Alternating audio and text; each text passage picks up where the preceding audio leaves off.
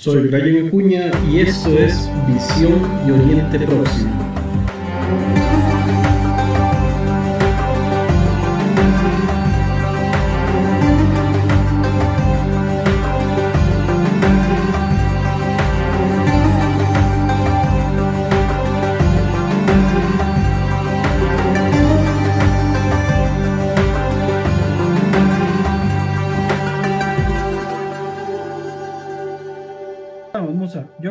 Empezar. Las disculpas del caso a todas las personas que nos han estado eh, siguiendo minutos o que los hemos atrasado. Disculpen ahí, pero hemos tenido algún inconveniente técnico. Bueno, mi nombre es Brian Acuña, yo dirijo un este, programa, podría decir, desde el año pasado que se llama Visión de Oriente Próximo. Lo tuve que dejar un tiempo por cuestiones personales, pero me ha parecido que los últimos este, acontecimientos del mundo, eh, pues nos ha obligado un poco también a tener eh, un poco más de actividad con respecto a Oriente Próximo. Hoy eh, tengo la dicha, una vez más, el año pasado también lo tuve para el programa de podcast de, eh, de tener a Musa Shehade Emrat. Espero que se haya haberlo pronunciado correctamente. Y este, Musa me va a hacer el favor hoy de ayudarme un poco a entender cuál es el contexto de la situación que está viviendo actualmente en el Líbano. Bueno, primero que nada, Musa, pues muchas gracias, buenas noches allá en Argentina y bueno, buenas tardes a todos los que nos escuchan desde Costa Rica. Hola, buenas tardes, buenas noches según los horarios. Eh, buenas tardes a todos. Muchas gracias, Brian, una vez más por confiar en mí, al igual que el año pasado, y espero una vez más poder ser de utilidad desde mi humilde lugar. Me pongo a disposición tuya y acá estoy. Perfecto. Eh, bueno, comencemos ahora sí con en detalle. Quería preguntarte en primer lugar, ¿qué es la situación que está ocurriendo actualmente en el Líbano? O sea, ¿qué es lo que, lo que está pasando actualmente que sea importante de destacar de lo que está viviendo el Líbano hoy? Bueno, eh, hay un montón de factores que se han, eh, se han confluido entre sí como para hacer la tormenta perfecta para que todo estallara por los aires y es lo que ha pasado literalmente y lamentablemente el 4 de agosto. Eh, el 16 de octubre del 2016, eh, después de casi tres años de vacío eh, de poder, asume un presidente que no pasaron muchos días y demostró que era un gobierno de ineptos. Pasaron una semana más y empezaron a verse que también era un gobierno de corruptos. Esa corrupción se empezó agravando y el 17 de octubre del año 2019 eh, hizo eclosión por un tema menor, que fue el gravamen que el gobierno quería aplicar al uso WhatsApp, cuando es una aplicación, eh, digamos, libre y gratuita para todo el mundo, el gobierno libanés no tuvo mejor idea que aplicar eh, un gravamen sobre esa aplicación, lo cual eh, la gente que ya venía disconforme de antes, digamos, el tema del WhatsApp fue la gota que eh, rebalsó el vaso y la gente se volcó masivamente a las calles en esa revolución pacífica que empezó el 17 de octubre, pero la gente no salió a reclamar por WhatsApp. Salió a, WhatsApp hizo explotar el problema, pero la gente salió a reclamar todos los problemas que ya venían acumulando y que, bueno, y poco a poco este, fueron acumulándose a tal punto que el Líbano, por primera vez en su historia, el 9 de marzo de este año, 2020, eh, ha entrado en default cuando todo el mundo sabe que la banca libanesa era o igual a la Suiza o después de la Suiza la más poderosa que había en el mundo y entonces, lo cual era doblemente contradictorio, que el Líbano, un país que le manejaba el dinero a todo el mundo, a partir del 9 de marzo pasara a deberle a todo el mundo. Y a todo esto sumamos una recesión eh, excepcional, eh, inflación, el dólar que desde el año 90, desde el año 1990, el dólar eh, estaba en 1.500 libras libanesas y hoy pasó a estar en 10.000 libras. Depende del cambista con el que uno vaya a hablar, eh, cobra 10, 9.000, 8.000. Y yo te voy a contar un caso muy, muy allegado a mí, un primo hermano mío, que cobraba 4.500 dólares, 4.500 dólares mensuales, con la devaluación de la moneda, hoy no llega a cobrar 500 dólares mensuales. O sea, la devaluación es tremenda la de la moneda y a esto le sumamos que se ha implementado por primera vez en la historia del Líbano algo similar a lo que ha ocurrido en Argentina, que es un corralito. El corralito, no sé en Costa Rica si alguna vez sucedió, pero el corralito es, significa poner un corral alrededor del dinero. Entonces, la gente podía retirar un 25% de su sueldo por semana cuando lo normal es que la gente cobre entre el 1 al 5 de cada mes, cobre el 100% de su sueldo. Entonces, que alguien me explique cómo una persona que es padre de familia, que tiene dos hijos o tres o cuatro o los que sea, más su señora, puede hacer que de ganar 4.500 dólares, un caso particular como el que acabo de relatar, pasar a cobrar 500 y encima de esos 500 cobrar 125 dólares semanales. O sea, eh, cuando va al supermercado eh, no le alcanza para comprar nada, si tiene un, un niño eh, le da lactancia, no puede comprar la leche, no puede comprar pañales y, y, eso ni hablar de enfermarse, de tener un problema de salud. Entonces, esa revolución que empezó el 17 de octubre del año 2019, vino acompañada de recesión, inflación y encima el gobierno no tuvo mejor idea, una idea más brillante. Eh, todos sabemos que en todo Medio Oriente hay dos países que son democráticos, uno de ellos es el Líbano y el otro es el vecino meridional que es Israel. Son los dos únicos países democráticos que hay. En el Líbano había libertad total de expresión, había eh, libertad absoluta, siempre en un marco de respeto como corresponde, y en ese país democrático, la democracia de un día para el otro también desapareció y el gobierno no tuvo mejor idea que sacar al ejército a reprimir. Pero no solamente era el ejército, sino que ah, todos saben que el Líbano se halla bajo eh, dominio iraní a través de la organización terrorista Hezbollah. Y bueno, muchos de Hezbollah se han eh, infiltrado en el ejército vistiendo uniforme militar libanés y salían a reprimir a los manifestantes. Entonces todo ese caldo empezó a, entrar en ebullición, llegamos hasta marzo del año 2020, eh, pandemia y default.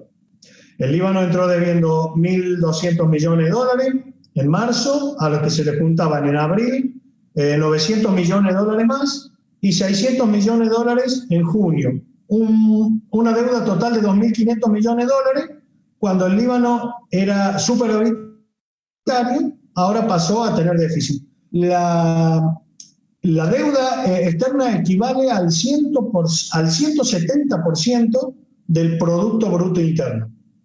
Bueno, la inflación siguió en alza, la recesión siguió aumentando, el mal humor de la gente eh, siguió en alza y el gobierno que seguía sin darle ningún tipo de respuesta a la gente. O sea, la única respuesta que tenía era eh, golpearlos, eh, maltratarlos, y algo que no sucedía, el Líbano tiene 6.000 años de historia, y algo que no sucedió en 6.000 años de historia, este gobierno meritoriamente, para mal, ha logrado, y es suicidio colectivo, porque mucha gente ya no tiene cómo afrontar el día a día para supervivir.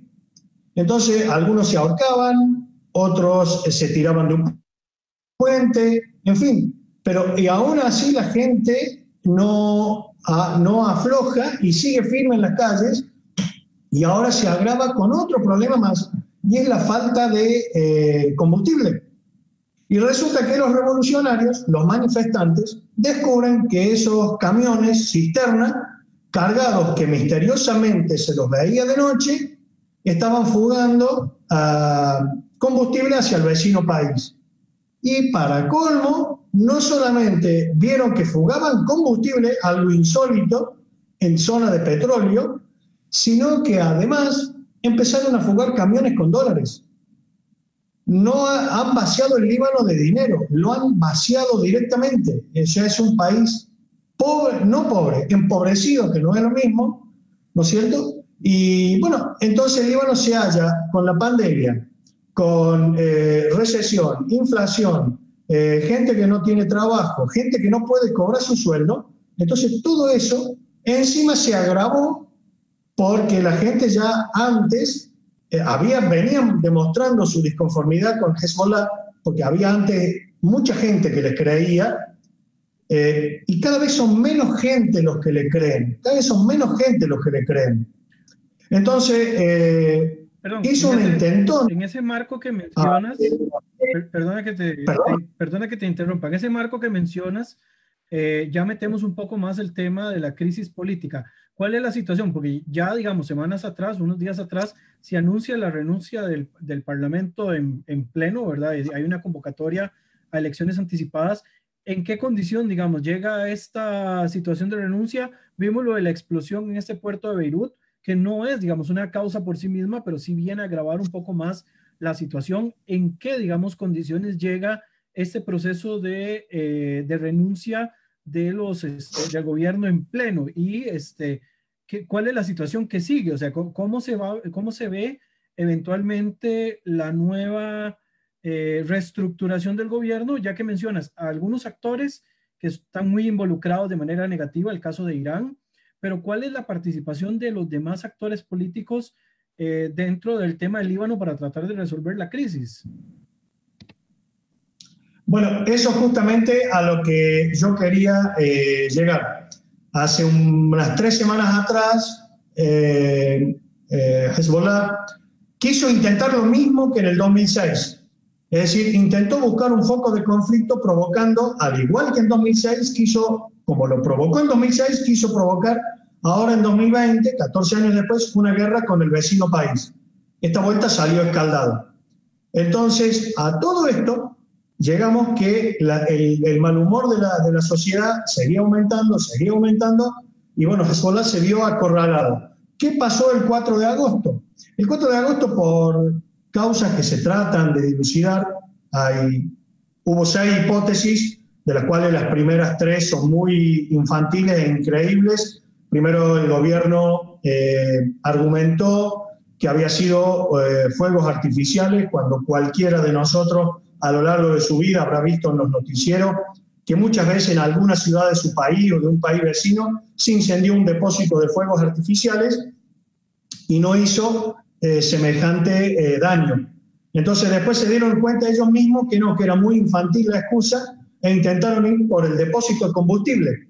Eh, comprobaron igualmente que el depósito de combustible tampoco nadie lo creía entonces después dijeron, bueno, no, eran dos soldadores que estaban soldando un pedazo de metal, algo de metal y explotó todo.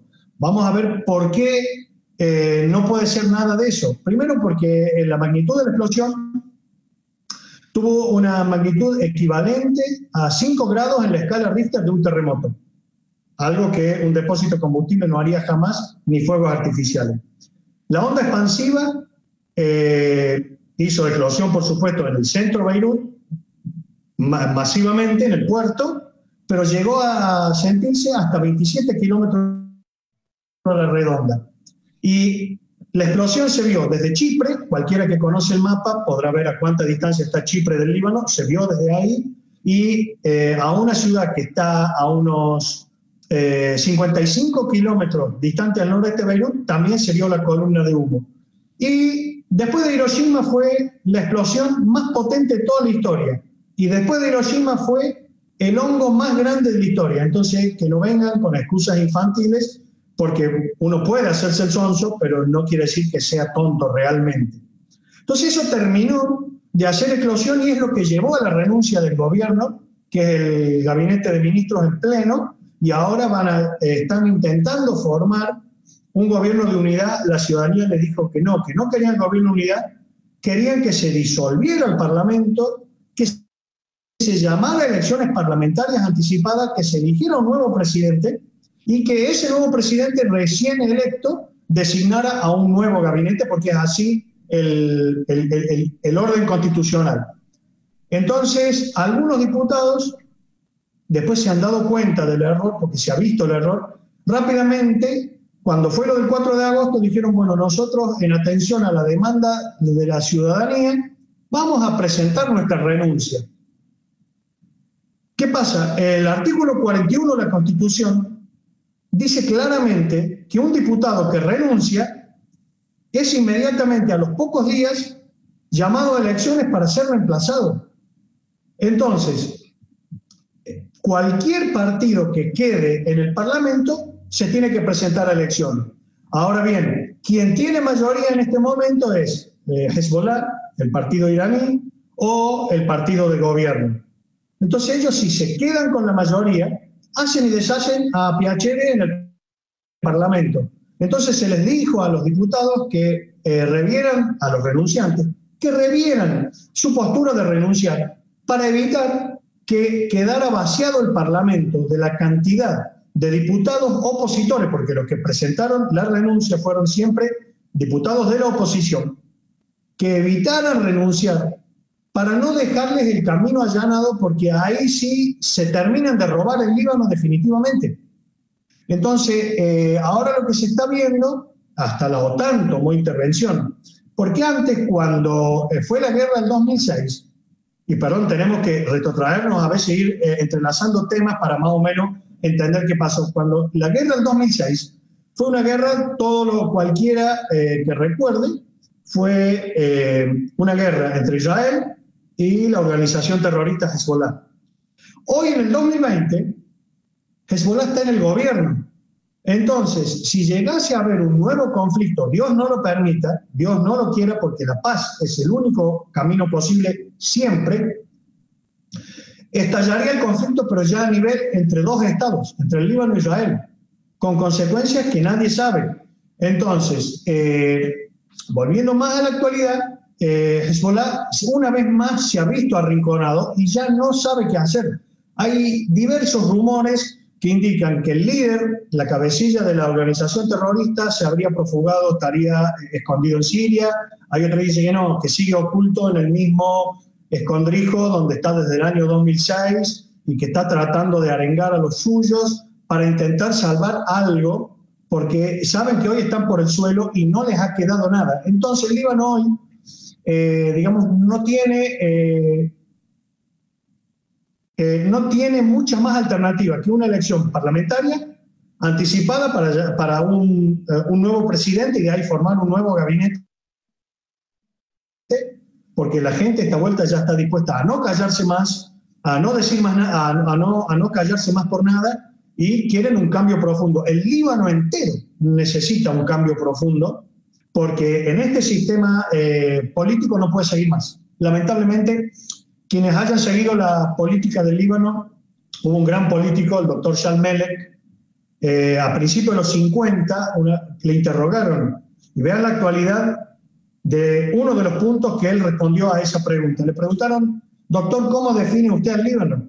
Le dice, el Líbano es democrático por vocación, liberal por convicción occidental por carácter y pensamiento y deberá ser laico por necesidad. Ya en los años 50 hablaban de la laicidad del Líbano.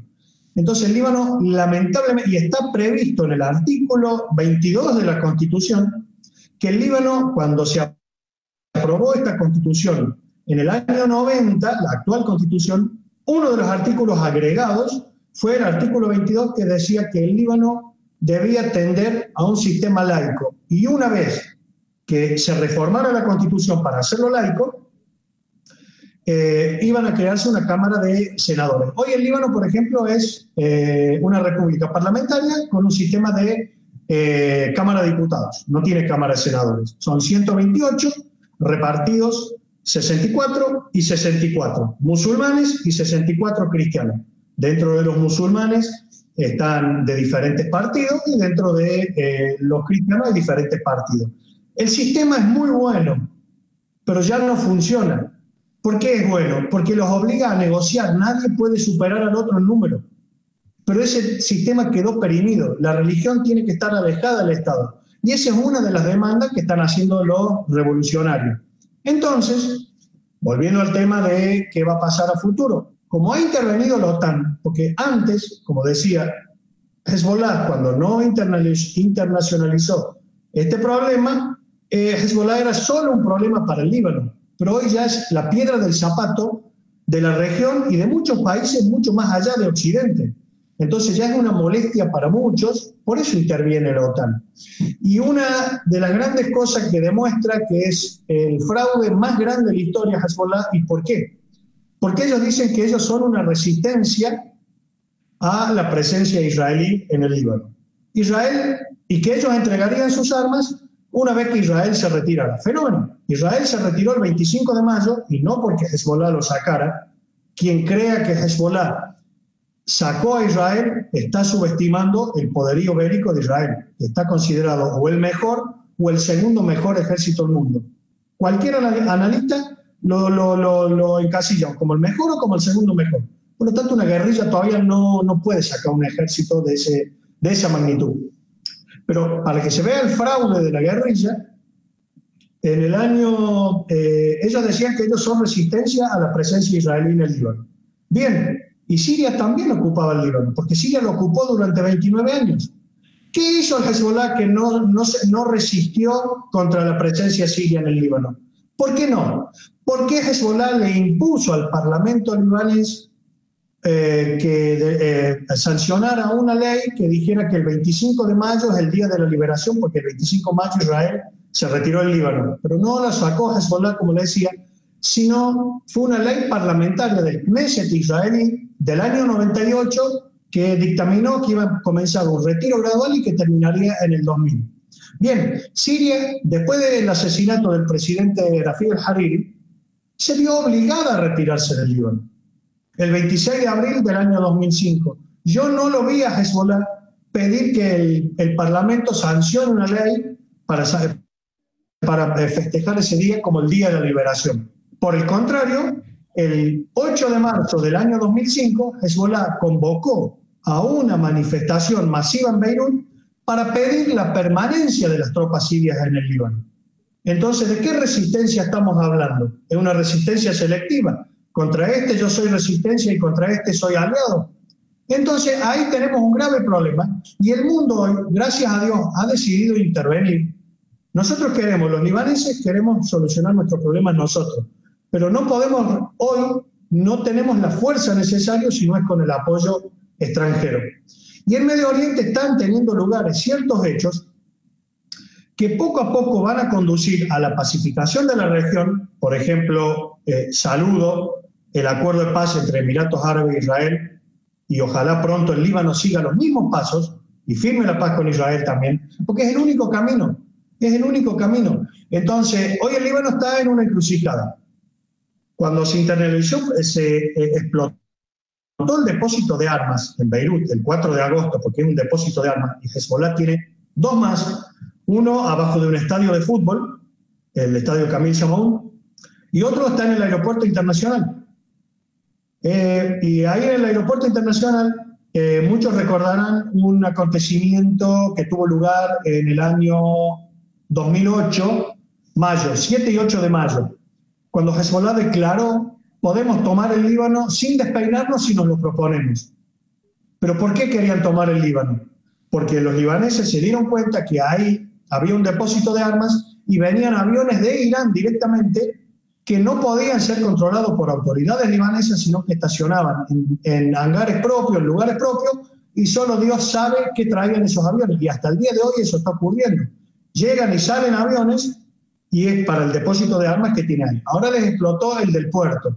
Dios no permite nunca que explote el del estadio con la gente adentro. Entonces la gente se empezó a dar cuenta del blef o el engaño que realmente es escolar y es en el brete en el que hoy se halla el Líbano. Entonces, ¿cuál es la solución?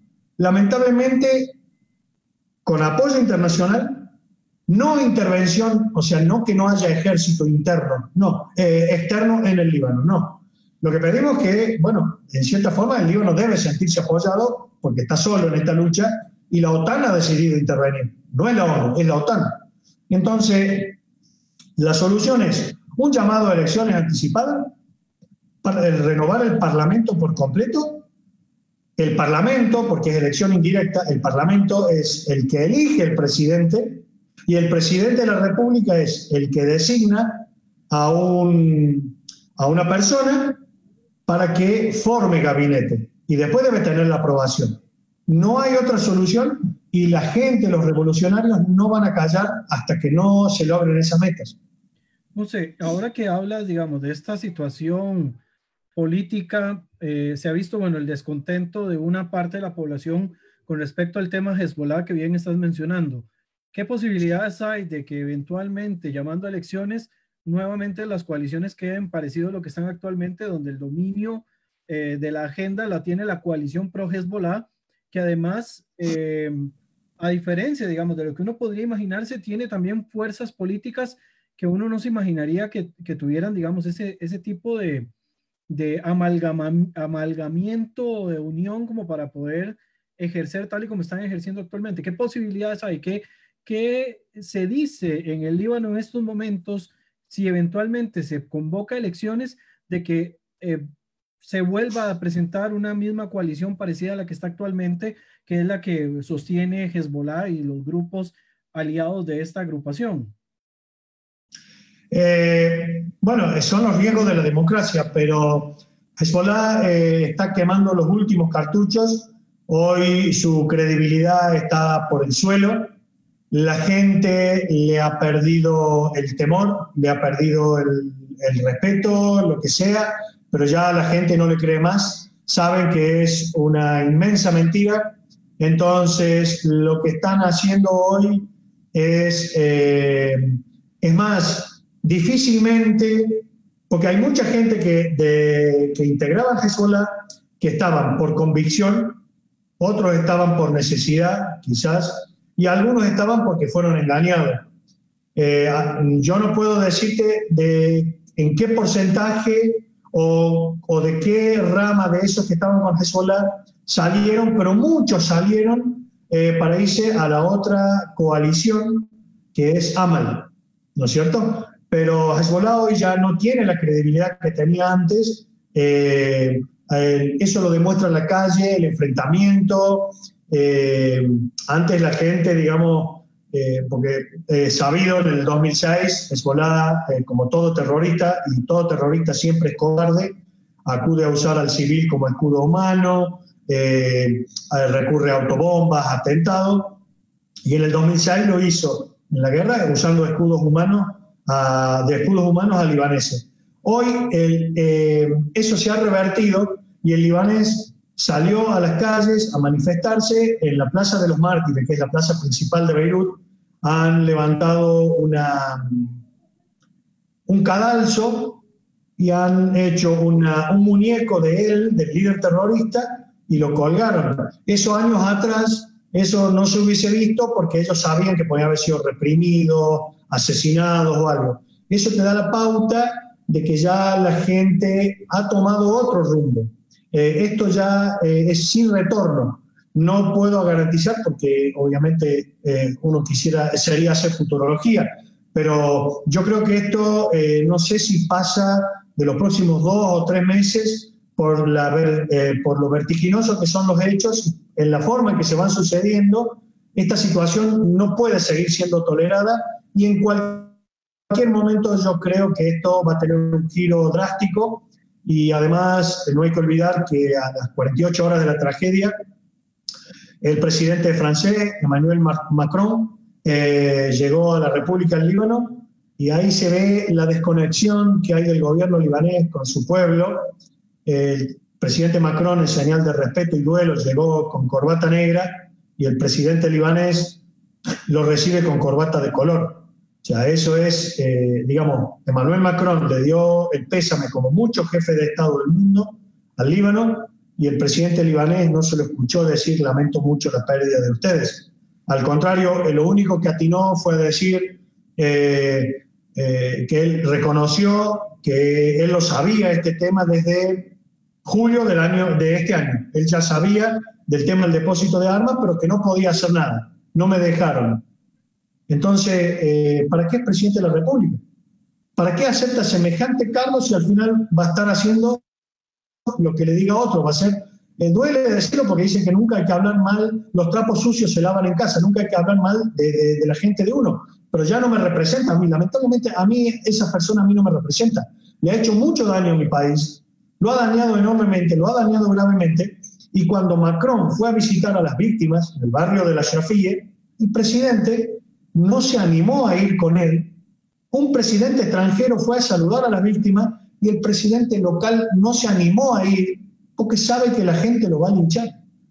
Entonces, esa es la situación, esa es la realidad que hay en Líbano. No sé, algunos acusan a Francia de promocionar algún tipo de neocolonialismo al enviar al presidente Macron al país y además parece que lo hace en un momento histórico, 100 años después de haberse establecido históricamente Francia dentro del territorio libanés.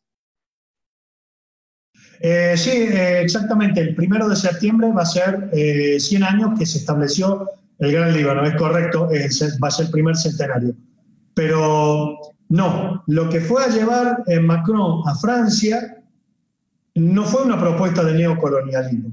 Eso es una propuesta que salió de muchos ciudadanos libaneses que pedían no ser colonia de Francia, pero pedían que el ejército francés asumiera en cierta manera el control para desarmar a la organización terrorista Hezbollah.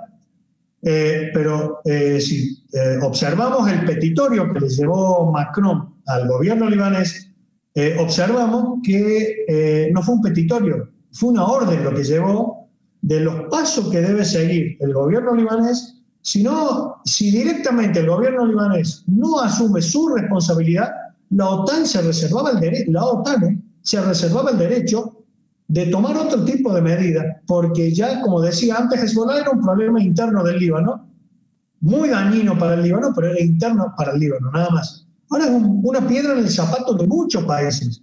Y cada vez, si tú ves la, prensa internacional, cada vez más son los países que eh, se suman a declarar a Hezbollah como organización terrorista. Entonces, caramba, acá tenemos que analizar, o solamente Hezbollah está en, lo cierto o todo el mundo está en lo cierto. Hay, algo, hay alguien que está equivocado. Cuando yo veo que si por mayoría muchos dicen es una organización terrorista y libaneses ya lo están diciendo hace rato, que es terrorista porque realmente es un terrorista. Un terrorista. Ahora Hezbollah, como toda organización terrorista, siempre tiene una actividad secundaria como pantalla. Hezbollah, la actividad secundaria como pantalla que tiene, ¿cuál es? Es la política. Entonces se escudan, no, nosotros somos un partido político. Bueno, si son un partido político, bienvenidos sean, entreguen las armas. O sea, eh, hay algo que está, hay algo que no es, no es congruente entre lo que dice y lo que hace Hezbollah. Y ahora están amenazando, de nuevo, hay videos del líder subversivo de, antes de ayer diciendo que está dispuesto a tomar las armas y enfrentar a los revolucionarios. Entonces, ¿cómo? No era que éramos resistencia a, la presencia israelí en el Líbano, entonces ¿de qué estamos hablando? Ahí donde se cae la máscara y la gente descubre el terrible engaño que significa Hezbollah.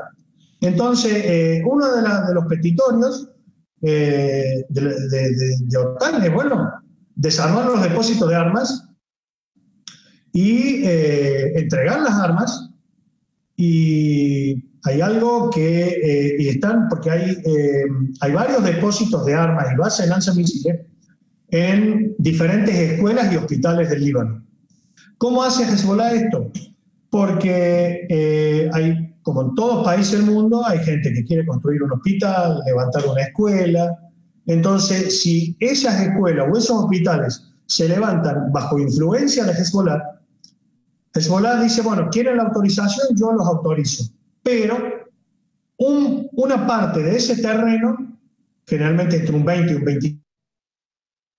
25%, debe ser destinada para uso nuestro, que es base lanzamisiles o depósito de armas. ¿Pero por qué? Porque saben que si ellos provocan una guerra como la del 2006, al, país que van a enfrentar es signatario de la Convención de Ginebra. Y país que firma la Convención de Ginebra no ataca ni escuelas ni hospitales. Por eso ellos depositan sus armas ahí para poder atacar y que no sean atacados. Entonces ahora están viendo, es todo un tema lo que hay, y además Hezbollah, no olvidemos que estaba la OLP en el Líbano cuando provocó la guerra en el año 75, queriendo adueñarse de él, y habían hecho, tenían un Estado, un, Líbano debajo del Líbano verdadero. ¿Por qué? Porque habían hecho una red tunelera los palestinos y ahí tenían depósitos de armas, se comunicaban, tenían logística, en fin, tenían todo. Cuando, eh, todo, cuando la OLP quedó prácticamente eh, resumida a nada, Hezbollah toma esa red tunelera y también tiene su infraestructura de depósito de armas ahí. Si el Líbano duerme sobre un... No solamente duerme con el enemigo, sino que duerme sobre un polvorín. ¿Cuál, si imagínense si explotó eh, un depósito en el puerto, un depósito en el puerto, hay tres teorías o tres hipótesis que quedan en pie. Una que podría tratarse de un eh, ataque misilístico, otra que podría ser eh, que explotó el depósito por algún error humano, y otra que es la más descabellada, pero tiene hasta algo de lógica, que es la que habría sido un autoatentado a Hezbollah. ¿Pero por qué? Porque el 5 de agosto, al día siguiente, el TEL, o Tribunal Especial para el Líbano, se iba a expedir, se iba a expedir sobre el asesinato del premier Rafik el-Hariri, en el que está muy implicado Hezbollah. Hay cuatro de sus miembros que están implicados porque hubo eh, un autor material que foráneo o extranjero, y un autor eh, material que fue Hezbollah, eh, cuando lo asesinan al premier. Y entonces dicen que esa tercera hipótesis, la verdad suena muy descabellada, pero tiene algo de lógica, entonces habría sido un autoatentado para distraer al mundo y que el Tribunal Especial para el Líbano no se expidiera el 5 de agosto. La verdad no lo sabemos y sería muy arriesgado decir, no, yo creo que fue este, fue este, fue este, hay que dejar que los peritos internacionales, porque hasta eso el gobierno libanés se opone, se opone a que eh, vengan, digamos, investigadores internacionales, peritos internacionales, a peritar la explosión del 4 de agosto, porque dice que no, que van a dar vuelta a la historia, que van a tergiversar los datos. ¿Qué problema hay si ya el mismo gobierno libanés, en voz del presidente, salió a decir eh, eh, lo mismo que dijo Macron, lo mismo que dijo eh, Donald Trump, que podría, podría, en potencial, podría tratarse un ataque. ¿Qué, problema hay? ¿Qué opinas de la teoría también que vincula a Israel con el ataque? No digo que ellos hayan sido, pero ¿qué opinas directamente de esa vinculación? Porque curiosamente cuando ocurre algo en, en las zonas aledañas o en los países aledaños, generalmente también se atribuye algún tipo de participación israelí, lo mismo que con las explosiones en Irán de las últimas semanas. Cuando ocurre algo en las zonas aledañas, generalmente también... No te escucho, Brian. ¿Me ahora? Ahora sí, ahora sí, perdón. Se había ido la voz. de la teoría que plantea que también eventualmente quien haya hecho el ataque haya sido Israel, porque sabes bien que a veces cuando se dan este tipo de ataques en barrios aledaños, en las zonas de los países aledaños, hay alguna teoría que siempre conspira en que Israel pudo haber sido quien ocasionara el ataque.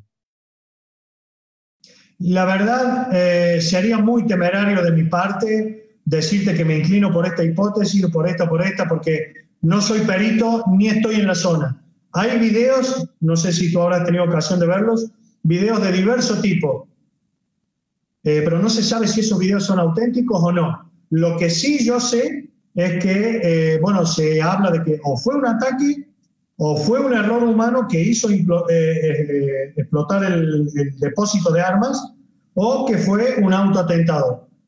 La verdad sería muy arriesgado mi parte y muy imprudente, muy imprudente además.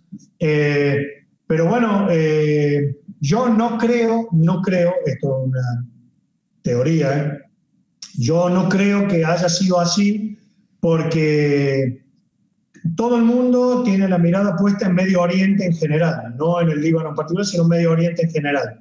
Entonces, con tantos focos de conflicto que hay en diferentes lugares, en diferentes zonas, no creo que Israel vaya a haber atacado, aunque se habla de un ataque, pero yo no creo porque si no sería como decir, eh, sí, eh, no sé, la verdad es medio por eso yo preferiría eh, esperar y que los peritos sean los que determinen si realmente fue Israel eh, o fue un autoatentado o fue un error Otra humano. pregunta también sobre esto, porque bueno, además del tema de la particip- supuesta participación israelí, surge también una teoría de que a los días vieron aterrizar en el, en el aeropuerto de Líbano aviones de origen iraní que no se sabía qué llevaban dentro y están quienes señalan de que probablemente pudieran ser armas que estuvieran transfiriendo, aprovechándose del desastre, que estuvieran transfiriendo armas por la vía aérea hacia el Líbano. No sé si tienes alguna información al respecto o si no, no has escuchado nada con, a- a- en torno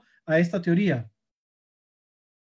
Bueno, justamente, justamente eso es lo que yo hace un rato te mencionaba, de que hay eh, los aviones iraníes tienen un lugar específico para aterrizar el aeropuerto sin que nadie los pueda controlar y se dice que eh, se está fugando dinero, se fuga dinero y se traen armas. Y el otro punto de ingreso es el puerto, porque ahí eh, había un barco, que es el famoso barco ese que están hablando, que estuvo desde el año 2013 en el Líbano. Ese eh, barco iba a otro país y a último momento le designan una ruta extraordinaria, es decir, no programada. Era dejar esas casi 3.000 toneladas de eh, nitrato de amonio en el Líbano, porque el nitrato de amonio, si se usa con fines pacíficos, es eh, fertilizante, pero si se usa con fines mm, maliciosos, es para fabricar explosivos. Entonces, el tema es eh, que se, eh, le- en el atentado que hubo acá en Buenos Aires, en el atentado a la embajada israelí y a la AMIA, eh, que es la mutual israelí, eh, que está implicado también Hezbollah, se ha descubierto nitrato de amonio. Es lo que usan, eh, digamos, quienes fabrican explosivos. Entonces, por eso es que también está inculpado eh, Hezbollah de haber traído ese nitrato de amonio y almacenarlo en el depósito de armas. Y la otra vía que tenían de suministro de armamentos era eh, a través de Siria, venía por Irán, entraba por Siria, había un corredor y de Siria pasaba al Líbano y los distribuían en los diferentes depósitos de armamento. ¿Qué pasa? Cuando ISIS entra a Siria, ISIS entra a Siria, lo que hace es, porque es de un signo contrario a Hezbollah, es un signo contrario a Hezbollah, ¿qué hace? Le corta el suministro de, de armas, lo que obliga a Hezbollah a ir a meterse en una guerra extraña a él, que es en Siria. Por eso Hezbollah se fue a Siria a pelear para tratar de re- eh, rehabilitar el, el corredor ese que le traían armas, misiles, en fin.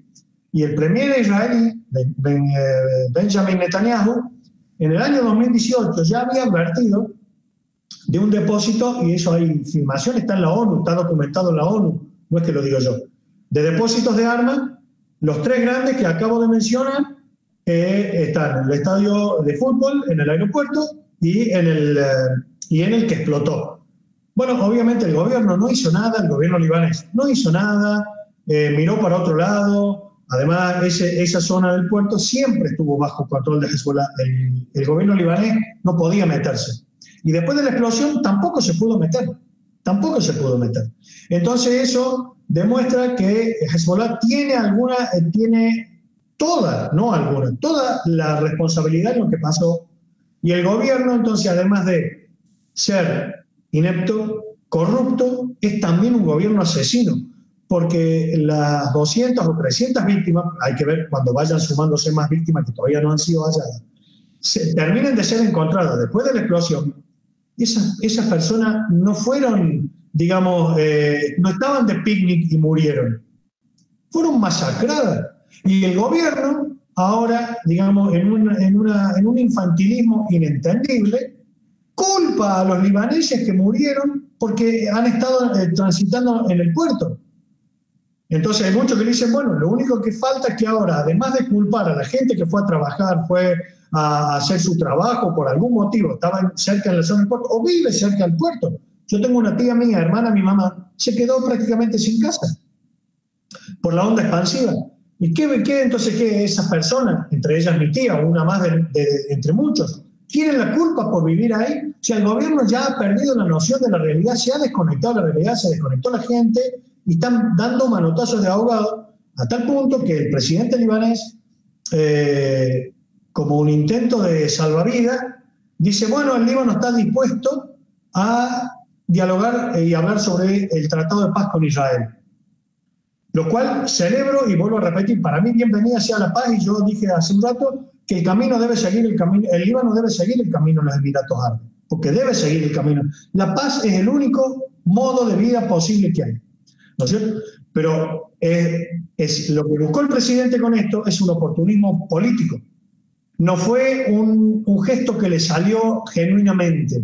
Buscó un oportunismo político para ver si calma la, las aguas por algún lado porque el país se le está incendiando y no se está dando cuenta, no se está dando cuenta.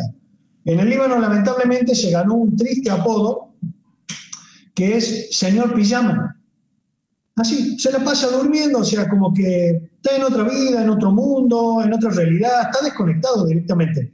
Entonces, eh, si vemos que Hezbollah, que se autodefine como resistencia, a que alguien me explique por qué está peleando en Siria, ¿Por qué está peleando en Yemen, por ejemplo, otro país lejano, lejano, porque está bastante centenares de kilómetros? Entonces, eh, ahí se demuestra que además de ser una organización terrorista, son mercenarios que se rentan, se alquilan, inequívocamente, pues si no, no estarían peleando guerras ajenas. ¿Y cómo neutralizarlos si eh, finalmente son una fuerza militar que a veces parece que tienen mucho más poderío que el ejército formal del Líbano? ¿Cómo hacer para contrarrestar este, esta fuerza que el brazo militar de esta agrupación terrorista o este grupo paramilitar con además presencia en el Parlamento eh, tiene dentro del país. ¿Cómo, ¿Cómo se puede neutralizar algo así? Bueno, justamente es lo que yo te comentaba hace un rato, que eh, por sí solo el Líbano no puede desarmar a la guerrilla, por sí solo no lo va a poder desarmar, y es correcta tu observación respecto a que es más fuerte que el propio ejército libanés. Eso está fuera de discusión, está fuera de discusión. Entonces tiene que ser con algún tipo de presión internacional a través de una negociación con Irán. Y el paso que dio eh, Israel con los Emiratos Árabes firmando la paz es un primer paso hacia eso, porque mientras más países de la región empiecen a, firmar la paz con Israel, eh, Irán se va quedando aislada y sola. Entonces va a tener que presionar a Hezbollah para que entregue las armas. Si no es con alguna presión internacional, el Líbano lamentablemente por sí solo no tiene el poder ni la fuerza para desarmarlo. Por más que yo he hablado con muchos militares y alguno me decía, eh, sí, porque nosotros estamos esperando la orden del gobierno libanés y borramos a Hezbollah el mapa. Le digo a esa persona que me lo decía, es una expresión de deseo pero es irreal. Irreal. Hay que tener los pies sobre la tierra y sabemos que Hezbollah, el Líbano, no lo va a poder desarmar si no es con presión internacional. Así que tenemos, por un lado, eh, el movimiento que está dando la OTAN a través de Francia y el movimiento que están dando los países propios de la región, bueno, empezando a firmar tratados de paz, acuerdos de mutuo, de, digamos, de intercambio diplomático, en fin, eh, para ir aislando un poco y es la única forma y el único, la única vía posible. No veo otra yo. Porque Hezbollah que de por sí solo diga, a ver, vengan, acá vamos a entregar las armas, hagan un inventario que entregamos todo. No lo va a hacer, no lo va a hacer. Y ojo que Hezbollah sabe que está quemando sus últimos cartuchos en el Líbano porque su credibilidad está por el suelo. Entonces hoy cualquier intentona eh, armada que intente, pierde pierde, pierde, no militarmente, porque militarmente es muy fuerte, eh, pero sí pierde eh, todas las formas posibles que no sea en el plano armado. Va a perder y está perdiendo. ¿Qué pasaría, digamos, eventualmente? Es que trato como de visualizarlo porque me temo, digamos, que lo que ocurrió en Siria, en este caso, bueno, obviamente las comparaciones son odiosas y son distintas, pero lo que ocurrió en Siria, que al final de cuentas el país quedó eh, bueno, primero que nada, totalmente destrozado, por el otro lado, fragmentado socialmente, puede ocurrir eventualmente en el Líbano si hay algún tipo de intervención, porque podría esto ocasionar algún tipo de guerra interna que al final de cuentas termine bueno, obvio, cobrando un montón de vidas humanas que no tienen la culpa de absolutamente nada. Y segundo, iraquizando la situación del país, eh, llevándolo también a una crisis mayor que la que vive actualmente.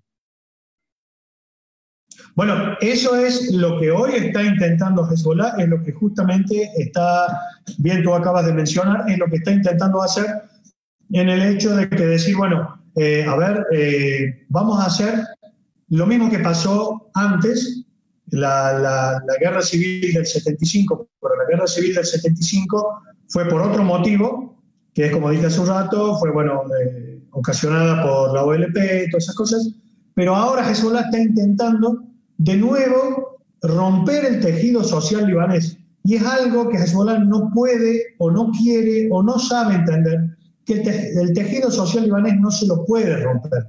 Los libaneses están muy unidos y los libaneses, entre ellos no, eh, tú sabes bien, porque eres muy estudioso el tema, en el Líbano eh, conviven 18 religiones distintas, entre ellas las tres monoteístas, las tres monoteístas, y hay un, eh, respeto recíproco entre todos, se saludan para las festividades religiosas, se visitan, hay amistades, eh, hay, digamos, es una vida natural entre ellos. Lo que intenta hacer Hezbollah es romper esa eh, fraternidad, digámoslo, para intentar por ese lado entrar y a río revuelto ganancias pescadores, pero se está dando de bruces porque está viendo que no está pudiendo lograrlo, entonces está desesperado y ya no sabe qué hacer ya no sabe qué hacer. Entonces recurren a la pelea de pandillero de barrio barata, que es amenazar.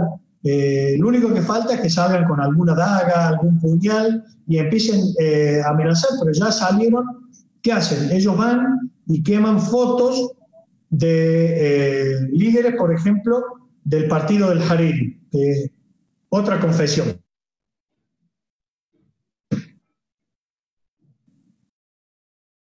¿Para qué? Para intentar que estos se levanten en contra de ellos. Y así van intentando provocar entre las distintas facciones para a ver si de ese modo logran desestabilizar al Líbano y se están dando cuenta, se están dando cuenta, Brian, de que no pueden. Y si a alguien eh, que no sea del Líbano piensa que Hezbollah va a lograr eso, ya sea Irán o quien fuera, es porque no, conoce al libanés, no conoce al libanés. Nosotros, el Líbano lleva 6.000 años eh, de vida en este mundo tiene apenas 4 millones de habitantes. Y pasaron un montón de invasiones, un montón de invasores. Y por donde vinieron debieron volverse. Quien piensa que el Líbano se lo, se lo va a llevar puesto así cualquiera fácilmente, está equivocado. Yo le recomendaría que vuelva a repasar los libros de historia porque está equivocado. No conoce ni la resiliencia del pueblo libanés, ni lo que es el Líbano en la historia. Ni o sea, eh, Hezbollah debe, entender que la única manera es que entregue sus armas y si quiere ser parte del, del, sistema político libanés, bueno, y quiere formar, eh, quiere seguir siendo un partido político, bienvenido sea porque eh, la constitución se lo permite, no hay forma de negárselo.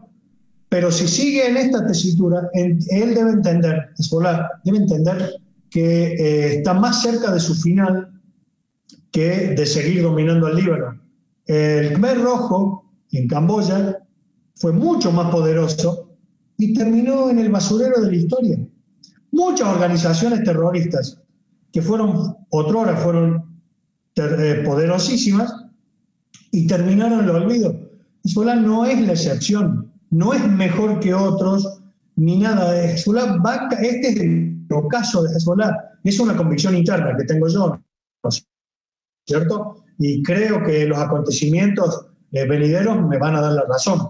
Por eso, cuando tú me preguntas eh, de las tres hipótesis que andan dando vuelta, ¿qué pasó en el puerto? Yo no me animo a tomar partido por ninguna, porque sería muy imprudente de mi parte, eh, quiero hacer hincapié esto, sería muy imprudente de mi parte. Pero en cualquiera de los tres casos, en cualquiera de los tres casos es responsabilidad exclusiva de Hezbollah lo que pasó en el puerto. Eso sí, y me hago cargo de lo que digo, que después podemos decir que esta hipótesis por esta o por esta fue la explosión, bueno, ese lo dirán los peritos, no, yo no, porque yo no soy perito, vuelvo a decir, pero que fue responsabilidad de Hezbollah en complicidad con el gobierno asesino, inepto y corrupto que tiene el Líbano, de eso no tengo ninguna duda, ninguna duda. bien, eh, no sé, ya estamos a punto de hacer la, la hora de programa. La verdad que bastante agradecido con el, con el tiempo. Sí me gustaría como reflexionar en estos últimos minutos. ¿Qué opinión te merece el futuro que se viene a partir de ahora para el Hezbollah, viendo, digamos, eso mismo que vos mencionás, de la forma en la cual el pueblo se levanta una vez eh, y otra también, ¿verdad? Independiente de lo que esté ocurriendo a su alrededor. ¿Qué ves, digamos, en un futuro con respecto al Líbano, tanto en su entorno inmediato, eh, en la situación económica, que además tiene un problema con el Fondo Monetario Internacional bastante delicado y se suma una serie de factores externos? ¿Cómo visualizas el Líbano de acá a unos cuantos años más, contemplando, digamos, la, la situación actual y lo que eventualmente pueda ocurrir?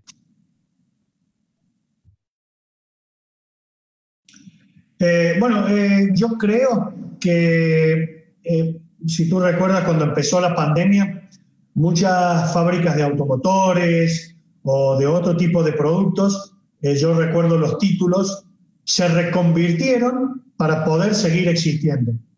La única posibilidad para que Hezbollah siga existiendo es que se reconvierta y que se reconvierta, se allane al orden constitucional y se ponga por debajo de la ley y no por encima de ella.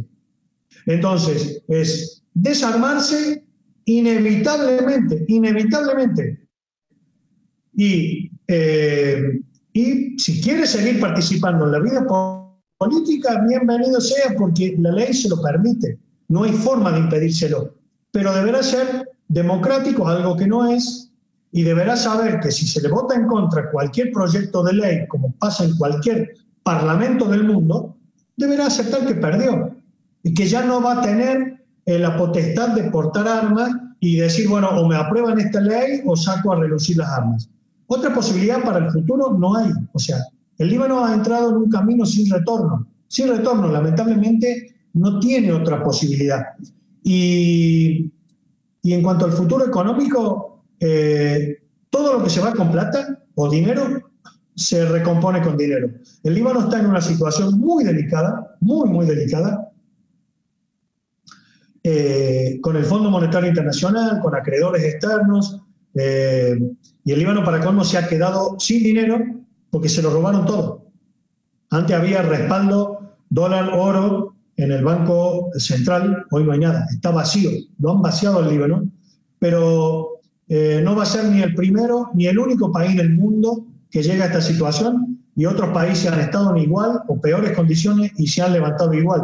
Y lo que hay que ver es no solamente el Líbano como Estado o como gobierno o como institución, sino la nación libanesa, el pueblo, el ciudadano común, que ese tiene un problema acuciante y muy grave.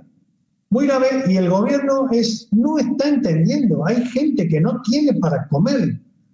Yo se me caían las lágrimas de ver cuando muchos libaneses revolvían los tarros de basura para poder comer.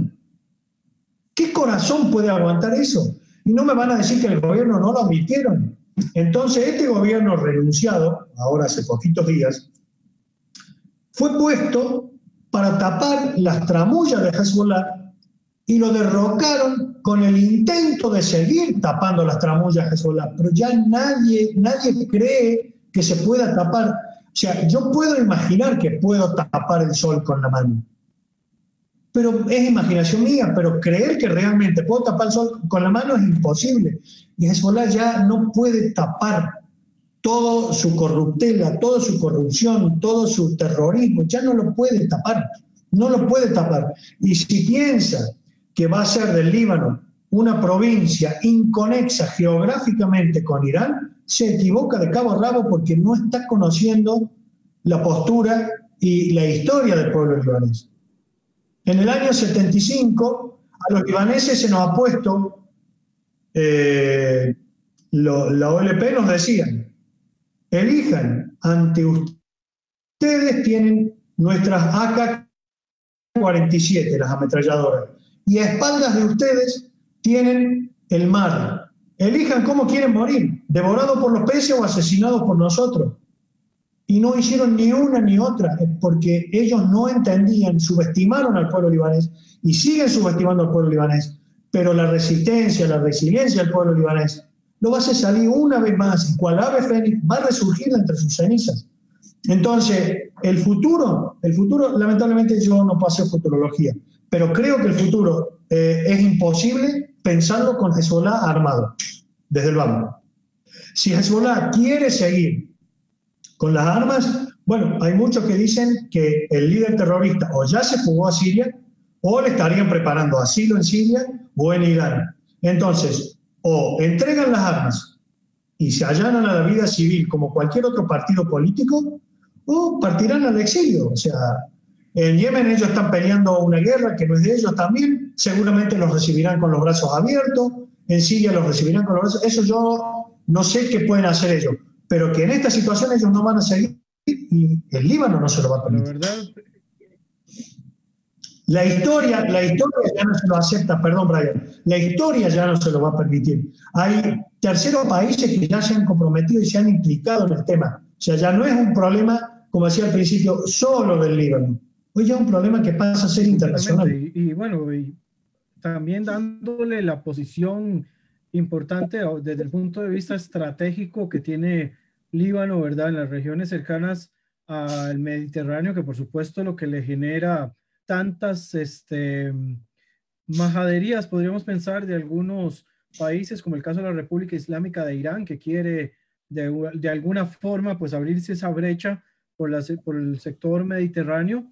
Y sin ninguna duda, pues Líbano tiene esa, eh, pues ese, ese punto, ¿verdad? Importante de, de, contacto con la región mediterránea que además lo pone en, en, de frente, digamos, a otros enemigos en este caso de Irán, ¿verdad? Y de Siria, como lo es el caso de Israel. Yo creo que también por ahí pasa mucho de lo que tiene que ver con el Líbano, ¿verdad? Esa insistencia con el, con el Líbano, aprovechándose de su entorno, aprovechándose de, de sus circunstancias, tiene que ver mucho también con la idea de conseguir crear algún tipo de Estado eh, que tercerice en esa guerra y que no sean los iraníes directamente los que pongan los muertos. Lo hemos visto en Siria, ¿verdad? Siria se convirtió en el escenario perfecto para que todos estos grupos que tienen algo que resolver entre ellos lleven sus conflictos a lo interno de Siria y al final de cuentas los que han puesto los muertos han sido los sirios, aún con la responsabilidad del gobierno de Bashar al-Assad. Parece que exactamente hacia ahí es donde quieren empujar algunos de los eh, actuales líderes, principalmente Irán y sus este, aliados, su caballito de batallas ahí en el sur, eh, por medio del Hezbollah. Exactamente, es una descripción correctísima en todos los sentidos. Necesitan, eh, porque es el puerto más importante de la región, necesitan el puerto.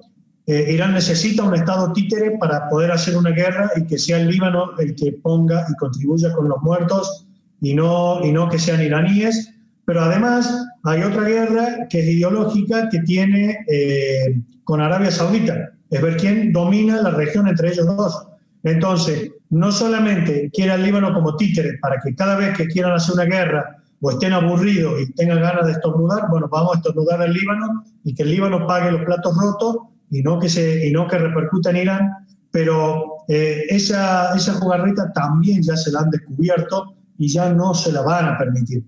O sea, Irán va a tener que hacer muchas concesiones, muchas concesiones, eh, porque este status quo de la región ya no puede continuar. Porque como te decía, cuando era solamente un problema interno en Líbano y los, países más poderosos de la tierra, y miraban para otro lado, porque en definitiva eh, el Líbano es un país pequeño, eh, apenas de 10.452 kilómetros cuadrados, o sea, tiene 200 kilómetros de largo por 60 en su parte más ancha, cuando hay parte más angosta. País significante, desde lo, pero sí eh, importante desde lo estratégico para el puerto pero digamos, podían prescindir porque, bueno, dan vuelta por otro lado, en fin, se las arreglan. Hoy el mundo está muy avanzado. Eh, lo mismo que antes decían, no, queremos dominar ese país porque desde ese lugar tenemos dominio para atacar al vecino, porque por la base lanzan... Eso ya terminó. Eso es la tecnología, ha cambiado mucho, pero sí sigue siendo estratégicamente importante para un comercio marítimo más fluido. Y como Irán quiere dominar y quiere demostrarle a Arabia Saudita que es más, y no quiere arriesgar sus muertos cada vez que tenga ganas hacer una guerrita en el barrio, Entonces, bueno, usemos al Líbano, que es el país más débil, y para eso Irán ha creado Hezbollah, porque es la Guardia Revolucionaria iraní, la que ha creado Hezbollah en el año 81, y todos recordaremos que se presentan al mundo haciendo un atentado con un camión bomba en la base de los marines en Beirut, eh, donde había eh, marines franceses y americanos, y fueron, eh, no sé si, no recuerdo si 224 o 241 marines en total de ambos países los que murieron por el atentado del camión bomba. Eso es esa es su esencia, el terrorismo. Que después, bueno, en la guerra, que sí, vamos, estamos para la resistencia, todo eso ya quedó demostrado que es mentira, mentira. José, creo que quedan muchas cosas pendientes, la verdad, igual que la vez anterior, eh, dejo abierta la posibilidad, ojalá, bueno, espero que me dejes abierta la posibilidad de poder entrevistarte una vez más cada vez que ocurra algo importante en el Líbano. A mí me gusta como preguntarle a alguien que tenga una posición así tan amplia del, del panorama de diferentes eh, aspectos. No quiero, digamos, quitarle el dedo del renglón a esto que está ocurriendo en el Líbano y creo que eh, te molestaré muy pronto, creo, con, próximos temas, porque esto del Líbano creo que si bien con el tema económico eh, empezamos pues una situación de cuidado, creo que después de esta explosión y de la crisis política que ha desatado, sumado, por supuesto, a esta respuesta del Medio Oriente a empezar a crear procesos de paz entre algunos países con Israel, ¿verdad? Algo que era inédito hace más de 30 años, ¿verdad? Bueno, casi 30 años de la, del último acuerdo de paz que fue el 4 de eh, entonces, no quiero esperarme otros 26 años más como para poder entender qué otros procesos de pacificación van a ocurrir y el tema del Líbano va a estar activo, puesto que creo que ya se ha desgastado un poco el tema sirio, pero estos no quieren terminar eh, poniéndole emoción a la región y creo que desgraciadamente me, me, huele, ¿verdad? Yo no soy futurólogo tampoco, pero a lo que veo, así en gran, a grandes rasgos, me parece que quieren llevarse el tema hacia otro sector que puedan considerar tal vez un poco más débil. Ya, ya vos lo dijiste, no va a ser comida de, de, tontos, ¿verdad? No va a ser sencillo de que puedan eh, meterse en el Líbano y hacer lo que se les cante, pero sí me parece, digamos, desde mi perspectiva muy, muy personal, que este, están haciendo todo lo posible para llevarse lo que no han logrado resolver en, el, en las zonas de Siria, como un poco más hacia el sur, y alejarlos de las zonas iraníes. Entonces, quiero de verdad dejar la posibilidad abierta de poder entrevistarte próximamente y que me sigas dando el punto de vista de lo que, de lo que vos vas viendo. Además, que vos tenés familia y amigos en el Líbano todavía, por lo tanto, tienes un panorama más allá, digamos, que el que yo pueda tener desde el punto de vista solamente académico. Sí, eh, ante todo, te agradezco que me hayas tenido en cuenta una vez más y tú dijiste hace un rato que eh, me molestarías una vez más. No me molestas, por el contrario, es un gusto, es un enorme placer. Eh, poder colaborar contigo las veces que tú lo estimes necesario, siempre me vas a hallar a disposición para que las veces que tú lo consideres necesario, eh, responderte las preguntas que estén a mi alcance, responderlas. Y bueno, y ahora como eh, tengo una fe inmensa en un futuro promisorio para el Líbano, y una vez más hago hincapié, eh, esperemos a que los peritos internacionales se expidan, eh, no sería muy responsable de mi parte, una vez más, decir es esta o esta o esta, pero cualquiera de los tres casos, los terroristas están implicados, sí o sí, eso está fuera de discusión. Y bueno, y todo lo que venga de ahora en más, eh, en el status quo actual, no va a poder continuar. Y respecto a lo que decías de Siria, eh, ideológicamente el gobierno sirio y Hezbollah están del mismo lado. Por eso se retroalimentan y se necesitan. Eh, si llega a caer el gobierno sirio, Hezbollah dura lo que el agua en una canasta, no dura nada, porque en cierta forma se apoyan mutuamente.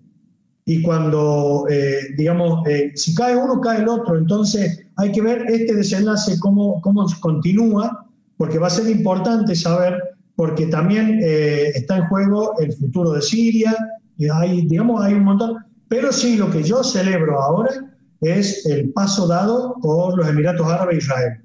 Y que no tengamos, ojalá que no tengamos que esperar otros 27 años para eh, otra firma de un, otro tratado de paz. Que pasen 26 horas, 26 días como máximo, pero que sea otro país de la región que esté firmando. Y ojalá albergo la esperanza, y lo digo públicamente, que sea el Líbano el próximo, porque el Líbano iba a firmar el 17 de mayo de 1983 iba a firmar el Tratado de Paz con Israel. Estaba listo.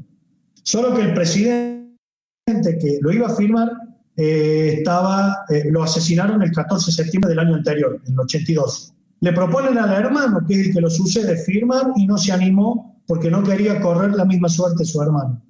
Pero hay un tratado ya redactado, habría que ayornarlo a la época actual, y firmarlo. Y no hay que tener, porque algunos dicen no, porque no hay que decir, no hay que tener miedo o, sentirse cohibido por decir quiero firmar la paz. Quiero firmar la paz con toda la letra. ¿Cuál es el problema? Si puedo tener una... A ver, yo puedo tener una convivencia con todos mis vecinos. ¿Por qué no la puedo tener una convivencia pacífica? ¿Cuál es el problema? Si puedo convivir en paz con uno, puedo convivir en paz con el otro. ¿Cuál es el problema? No hay que tener miedo a la paz. La paz para mí es el único camino posible para toda la humanidad, no solamente para Medio Oriente. Perfecto. Bueno, Muse, la verdad, muchísimas gracias por el tiempo. Eh, las personas que se conectaron, bueno, de nuevo, reiterarle las disculpas por el, error de conexión al, inicio de la transmisión, pero creo que lo logramos resolver con, con creces. por suerte, logramos ahí hacer un, un ajuste. Eh, esperamos que no sea la última vez también que se unan a este tipo de transmisiones. La idea es retomar este proyecto que es enseñar un poco más sobre Oriente Próximo desde diferentes aristas, eh, no solamente, digamos, eh, la idea de los conflictos, sino también poder abordar otros temas de cultura, tradición, religión y demás. los invito a que puedan escuchar también, voy a ver si en la descripción de la, de la transmisión que hicimos hoy envío el YouTube que habíamos grabado el año anterior. Bueno, en realidad fue un podcast que habíamos grabado el año anterior sobre el tema del Líbano. También está muy interesante sobre temas culturales del país. Los invito a que lo puedan escuchar porque también Musen explica de una manera muy profunda algunas cuestiones ya sociales del país. Muse, nuevamente, muchas gracias y te espero en una próxima ocasión. Al contrario, gracias a ti, Brian, y solo permíteme una pequeña reflexión de 10 segundos. Eh, los revolucionarios, los manifestantes que están en la calle, me acordé de lo que dijiste, no hay ningún partido político detrás. Es espontáneamente la ciudadanía libanesa de todo el amplio espectro de religiones, todos se han unido, como lo tuvieron siempre, y salieron a manifestarse por un sistema de vida mejor. No quieren otra cosa. No quieren otra cosa quieren vivir en paz, en un país en paz, pacificado y no quieren problemas con nadie. Es todo lo que están demandando. Eso, nada más. Muchas gracias una vez más y, quedo a tus órdenes, Brian, las veces que tú lo estimes necesario. Como hemos hecho esta vuelta, me contactaste previamente por WhatsApp, coordinamos un día y una hora y a tus órdenes las veces que tú lo consideres necesario. De verdad que la paz llegue al Líbano y a todo Oriente Medio, pero por supuesto, como dice Muse, ¿verdad? No hay otro camino para la paz. La paz es el camino, por lo tanto, esperemos que todo se enfoque hacia ese lugar. Muchas gracias a todos y feliz tarde.